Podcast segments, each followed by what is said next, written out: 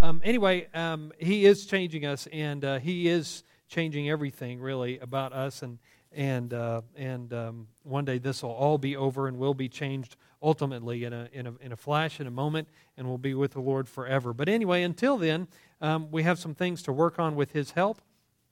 And uh, we're going to be talking today in Genesis chapter 50. So let me give you a little bit of history, a little bit of background. We're going to be talking today about Joseph.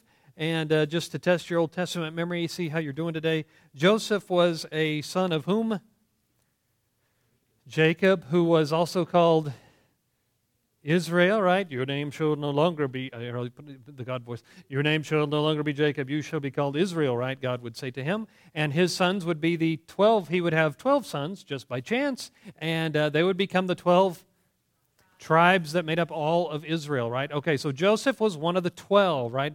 His dad was Jacob, also known as Israel. Uh, Jacob's dad, isn't that great? You know, when we sing about, um, last week I think we sang a song about. Um, uh, the God of Jacob that is referred to so many times in the Old Testament um, about the God of Jacob, about the favor of God that was passed on to Jacob.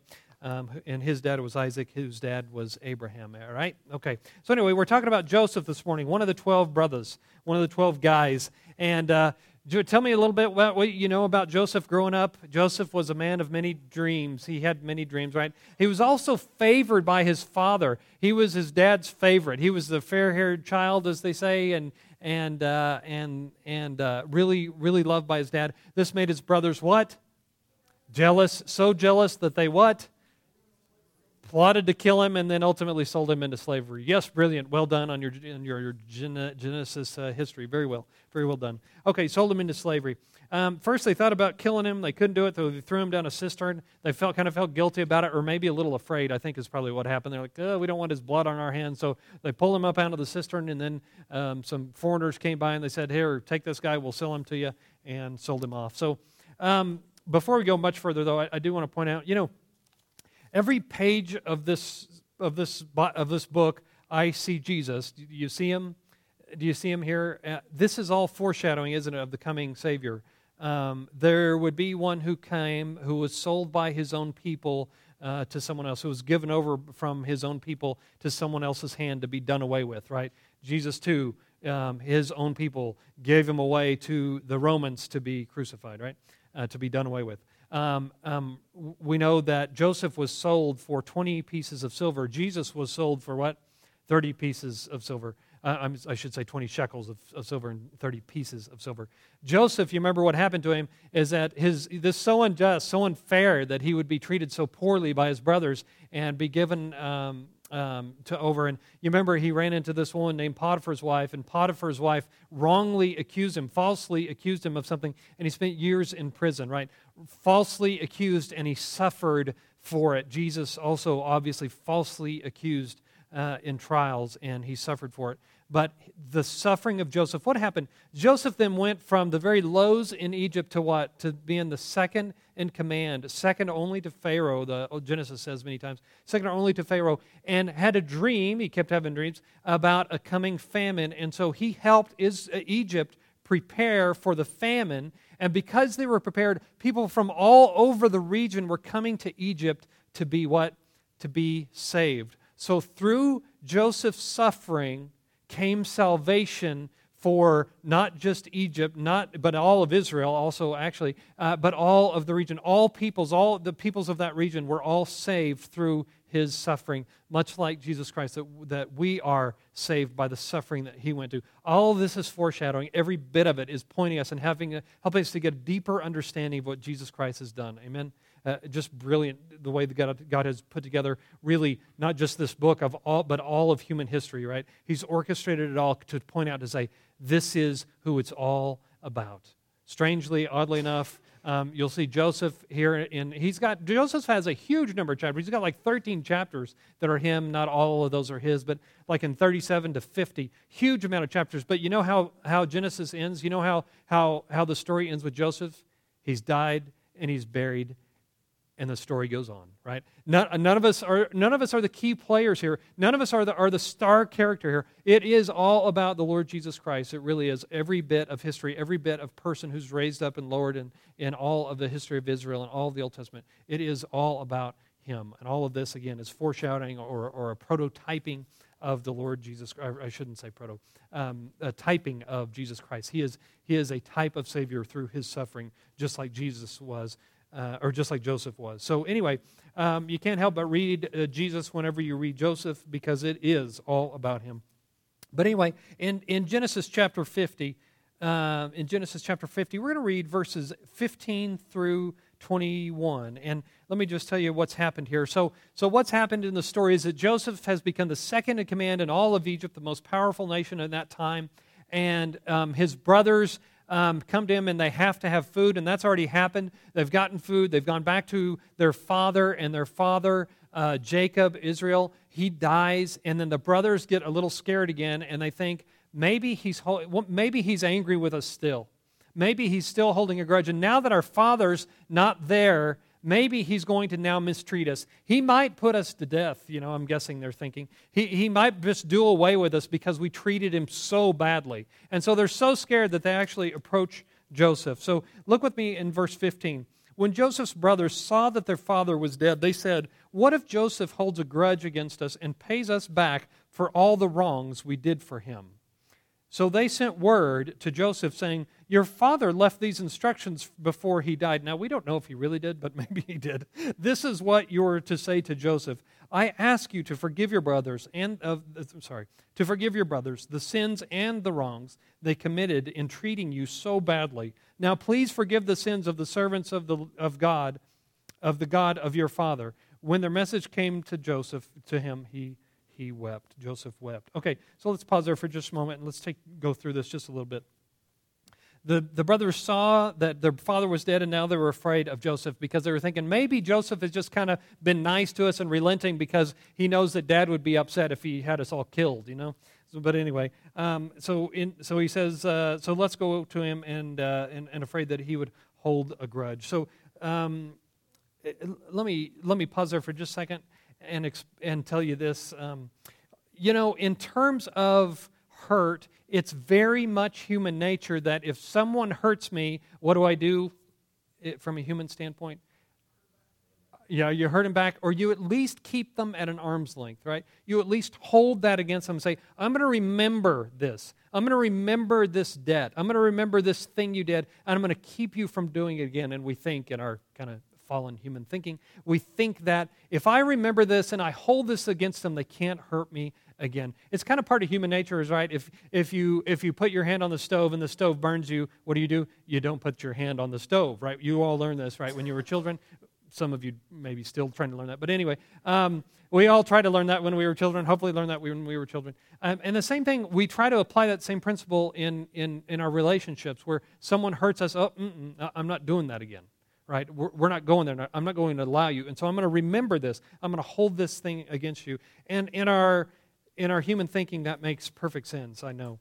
Um, um, and, and you feel like, I know it feels like if, we, if I hold a grudge, if I remember this, if I don't, then I can keep them from doing it again. That, that's kind of the human thought, the human, human nature thought. Um, but anyway, look what it says in um, Look what it says in. So they sent word saying he left these instructions before he died. Now look with me in verse 13. I'm sorry, 17. This is what you are to say to Joseph. So here the brothers are saying, here's what dad said I ask you to forgive your brothers the sins and the wrongdoings they, they committed in treating you so badly. Let me tell you just a little bit. Whenever you read sins in the Old Testament, typically sin means, in the Old or New Testament really, it means falling short. It means that it talk, it's, that, it's that concept that all of humanity is fallen and will never um, measure up to God's standards. Everything we do, everything we try, will never get there. We're never perfect. We're never, we're never infallible. Never anything we do is never good enough. It's never perfect compared to God's standards. That's what sin means, literally, is falling short. I'm always short of the target, always short of the target.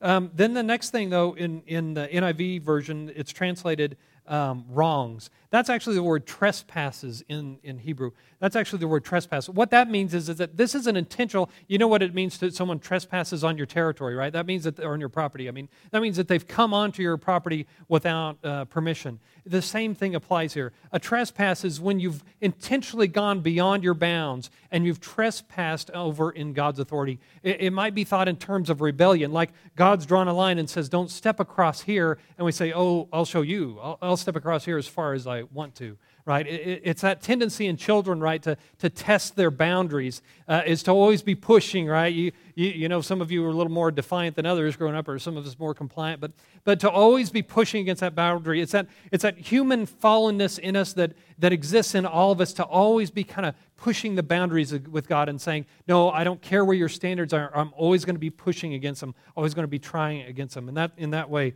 those are trespasses. That's an intentional kind of a rebelliousness that we all have in, in our human nature, in our sinful nature.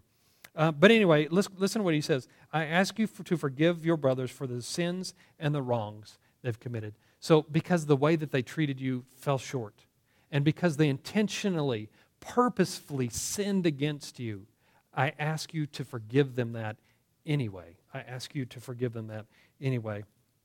That they commit, committed and treated you so badly. Now, please forgive the sins of your servants, of the God of your father. When their message came to him, Joseph wept. In verse 18, when his brothers came and threw themselves down before him, We are your slaves, they said. Okay, so what are they doing? They're just throwing themselves and hoping that he'll be merciful. Listen, we'll be your slaves, we'll be your servants, we'll do whatever you want us to do, uh, but, we, but just take pity, take mercy on us. And uh, verse 19, but Joseph said to them, Don't be afraid. And he says something very odd Am I in the place of God? What in the world did that come from? What in the world does that mean? I think what it means is that Joseph recognizes, even so far back, this is just incredible, some of the patriarchs, what they knew about God. But what, they, what he's saying is, is that it's not my place to judge. It's not my place to punish. It's not my place to, to carry out some sort of uh, revenge against you. It's not my place. That belongs to God. It is not my place.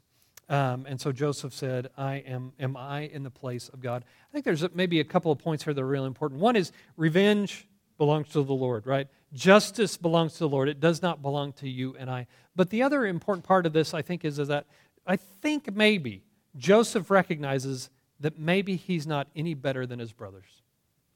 Right? Surely, I mean, obviously, they treated him horribly. They sold him into slavery after they conspired to kill him uh, and all this stuff. Obviously, that's real bad behavior, right?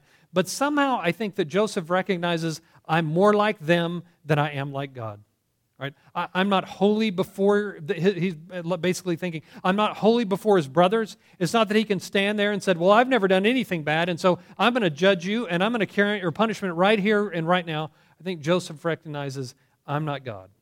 I'm just a man. I'm just like you, eh, just like you guys are. I too am sinful and I'm not like our Father in heaven, who is holy and perfect and able to judge. And that's really what, it, what the difference is, is that God is holy. And when he judges, his judgment is right every time. When we judge, what? We're hypocrites, right?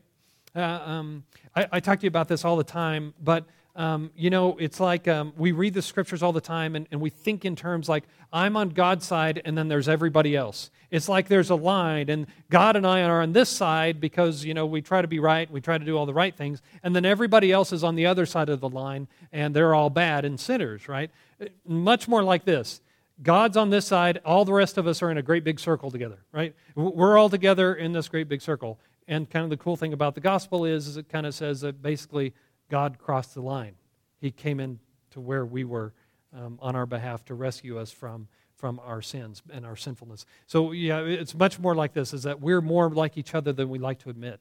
Right? All the things that you hate about each other, right? All the things that we look at each other and say, I can't believe they're more mature in this. I can't believe they're not grown in this. I can't believe uh, they still struggle with this sin, or even people outside the church. I can't believe that they, there's so much incredible. Um, um, um, problem, so much trouble, so many horrible decisions that they're making, and, and we kind of begin to make a distinction between us and the rest of the world. Um, well, I tell you this we're more like them than we are like God. Yeah? uh, and, and, and absolutely in need of grace. Now, the cool thing is, the great thing is, is that God has something better for us than that. He, he has intended for us to grow in sanctification, to grow in holiness, and to look more and more like His Son, the Lord Jesus Christ. But it's never to the point that I can look down on someone else in judgment. Yeah? Are you with me? Because ultimately, it's all His work. He, he's done it all. He's delivered me. He's given me His Holy Spirit to help grow me, to help change me. And if it were me on my own, I, I wouldn't do any of it. You know, I go through suffering and we go through trials, and, and just to be really honest, I'm just so superficial, I wouldn't do any of that on my own. You know, uh, it, it's the Lord Jesus, it's His work and His Holy Spirit indwelling me to change me and to make me better. And He is changing everything. Amen. He is changing everything in us. Okay, but Joseph said, Don't be afraid. Am I in the place of God? You intended to harm me. Uh, isn't that great? So, so yeah, so Joseph recognized and being fully aware, he's not blowing off what they've done. He's not saying, oh, you know, you tried to kill me and then you sold me into slavery and you lied to dad about it all and I got sold into, and, you know, he could go on and on, couldn't he? Do you know how many days, how many years I spent in prison? Do you know how I feared for my life? Do you know how afraid I was that I'd be put to death? He doesn't say any of that. He doesn't say any of that stuff. But instead, he says, You intended to harm me. Now, just being really honest, that, that's the truth. They intended to harm me. So he's not making anything little about what they've done, but what he's making big about, read with me. God intended it for good to accomplish what is now being done, the saving of many lives. Can, can you imagine that? So, uh, this brings about some really hard theological issues for us. Is that is this is that so? What they intended for harm, and what were the harmful things that they did? You, you tell me. Sold him into slavery. Yep.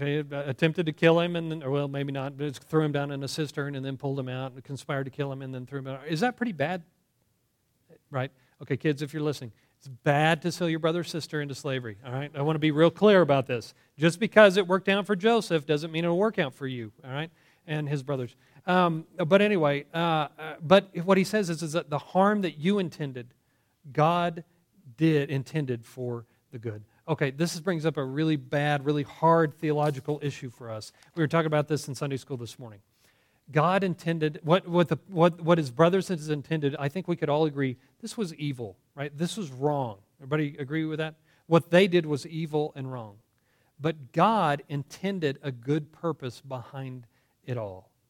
Okay, so here's the, here's the million dollar question Did God allow this to happen, or did he cause it to happen?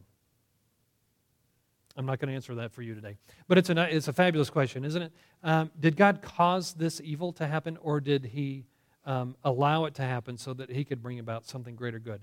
Not really the, the real question in, in my mind. The real, the real question in my mind is this evil thing happened to Joseph. But now what? Uh, what would happen as a result? Ultimately, God desired good. God desired something good. And so he used that in the life of Joseph, in the life of Egypt, in the life of all of Israel. He used all of those things so that he could go and save the lives of so many people. Amen? Amen. Th- that was his intent. So let me ask you, um, just real quick while we're here and we're talking about suffering. All the suffering that Joseph went through, he could go back and say, God intended it for good. Uh, amazing. Can you look at your life and look at the suffering you've gone through or are going through, and there's going to be more, right? It's not a question of whether or not we're going to suffer. It's not a question of whether or not there's going to be, uh, um, um, um, um you know, problems in their life. It's part of being human. The question is, what are you going to do with it? What's God going to do with it? And can I tell you this this morning is that God always intends good, even when what we see happening to us is we, we deem as evil, is, is injustice as something where we've been wronged. God always intends it for good, and God always is working for the good of those who are called according to his purposes. Amen. Romans 8 28. Okay. Um, uh, so anyway, so yeah, so so let's not Let's not lose that. Let's kind of, you know, and God help us when we're going through something that we just think of as just terribly unfair that the Lord's putting us through or allowing us to go through one way or the other, however you want to look at it. Well, however the Lord's bringing, uh, taking us through, no matter what's going on, the question really is, is that do you still believe in His goodness?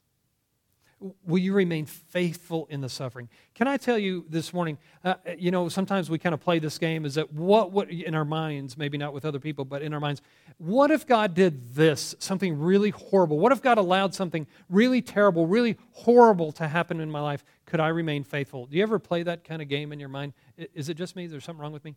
Okay, okay, many of us. Uh, well, a few. Anyway, um, it, would, would I still remain faithful? Can I tell you that, that I'm convinced this morning that, that there could be calamity in my life that would cause me to turn away from God? Now, I say that because I don't trust myself to, re, to remain faithful. But what I do trust in is that the Lord's ability and his power to hang on to me when I can't hang on to him.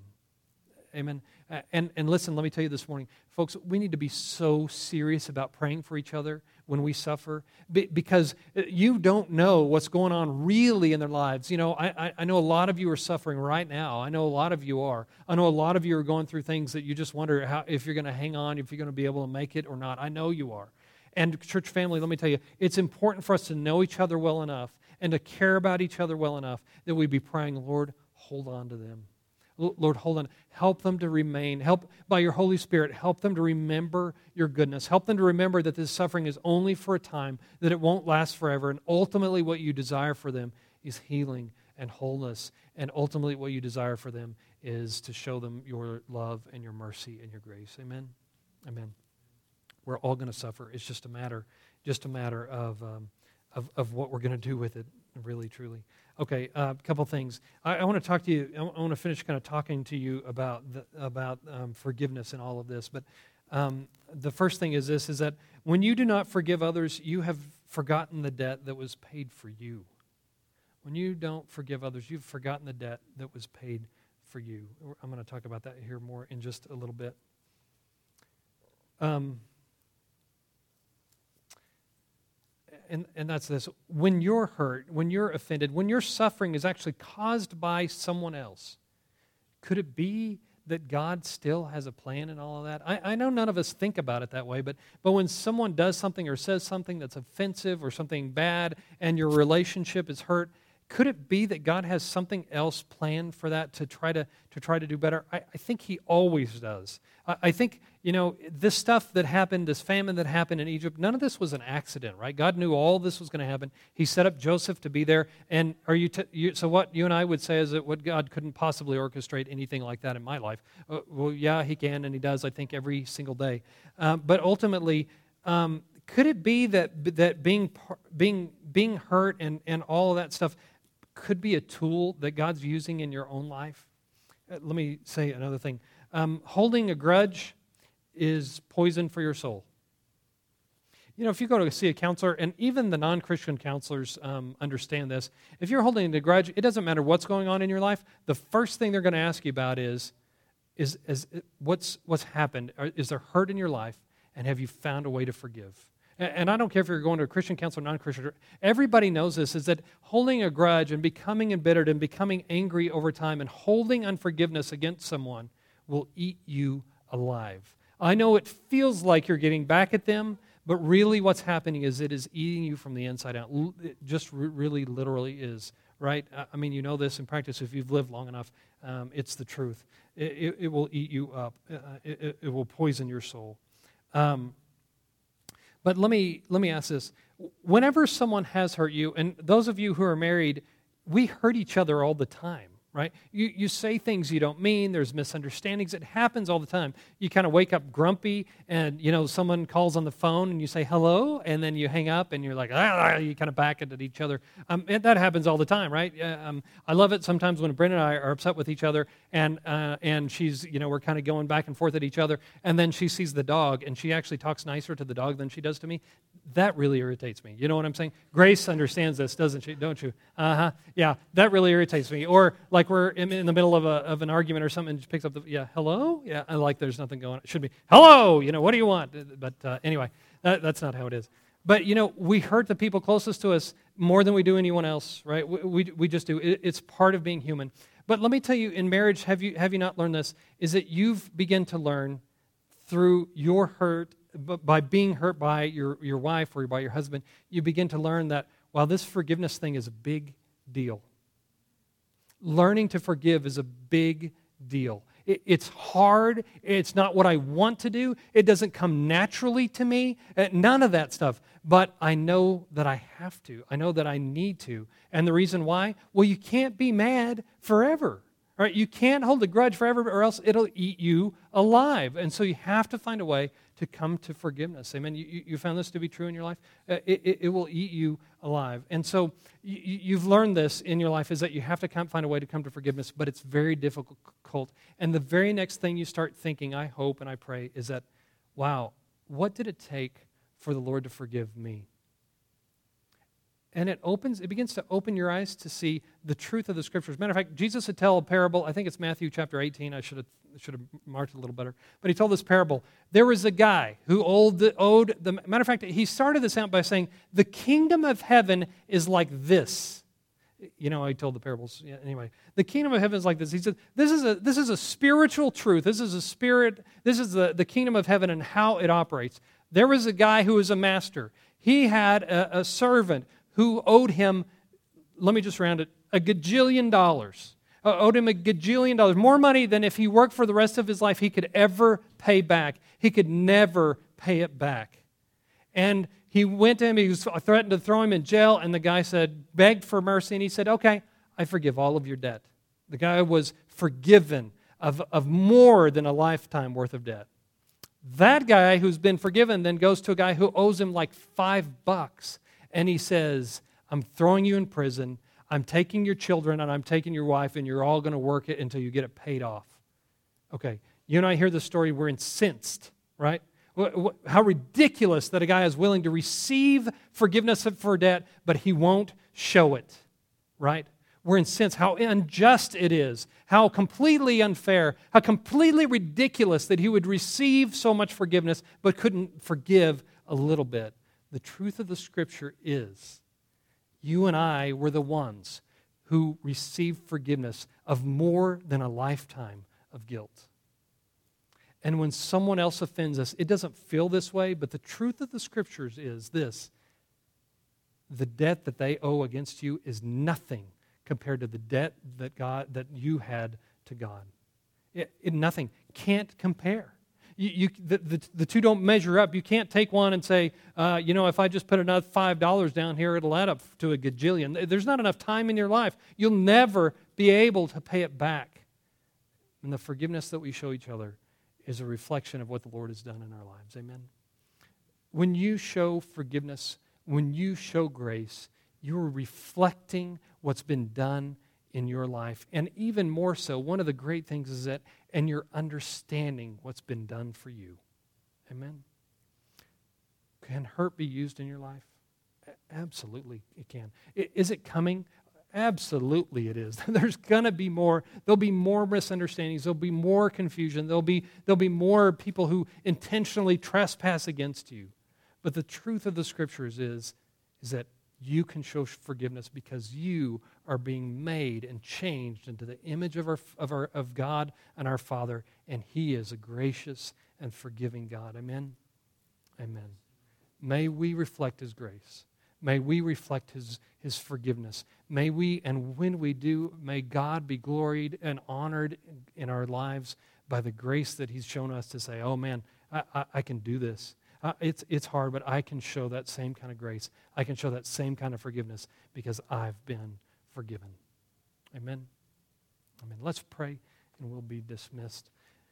Heavenly Father, um, Lord, as we read the story of Joseph, I, I remember reading that, that, really for the first time and, and just reading the story of Joseph and how forgiving he was after such horrible treatment that, that, that didn't end there. It's not like his brother sold him and then everything went fine. It, it went downhill from there. He went into to prison. He went into in, in servanthood and then into prison and feared for his life. I'm sure sometimes and and uh, and saw some of the other prisoners around him being executed and and uh, he must have been afraid for his life. And yet, despite all the suffering, I, I look at him and just think this guy must be superhuman that he can look at his brothers and say, say, "What you intended to harm me, but God intended it for good." Lord, give us that kind of view of forgiveness. Let us not just be recipients of your forgiveness, but let us also be people who would offer that, that same peace, that same grace, that same forgiveness to other people. And, and uniquely to Christians, Christians um, just have the, just a, a, unique ability to forgive like, like no one else on earth because we're the only ones by whose, uh, by whose God has, we have been forgiven. Not that we've not that we've just offered enough that we bought your favor, but we've been forgiven. We've been found not guilty. We, you've completely and totally forgiven our debt, not just in the past, but all the debt, all the trespasses, all the sins of our future were taken care of through that one sacrifice of your Son, the Lord Jesus Christ. So, Father, help us to honor you with our lives. Uh, by your Holy Spirit, Lord God, I pray that you would help us. Help us to, to do that by showing forgiveness, to, by showing grace to other people. And when we do, Lord, we know that we'll be recognized as your children, as, as brothers um, with the, or sisters as of the Lord Jesus Christ, because that's how he came. And that's the grace and the forgiveness that he showed. Um, now, Lord, help us to do the same. It's in Jesus' great name that we pray. Amen. Amen. Amen. Y'all have a great week. Thanks for being here today. I grew up in a little town, used to sing in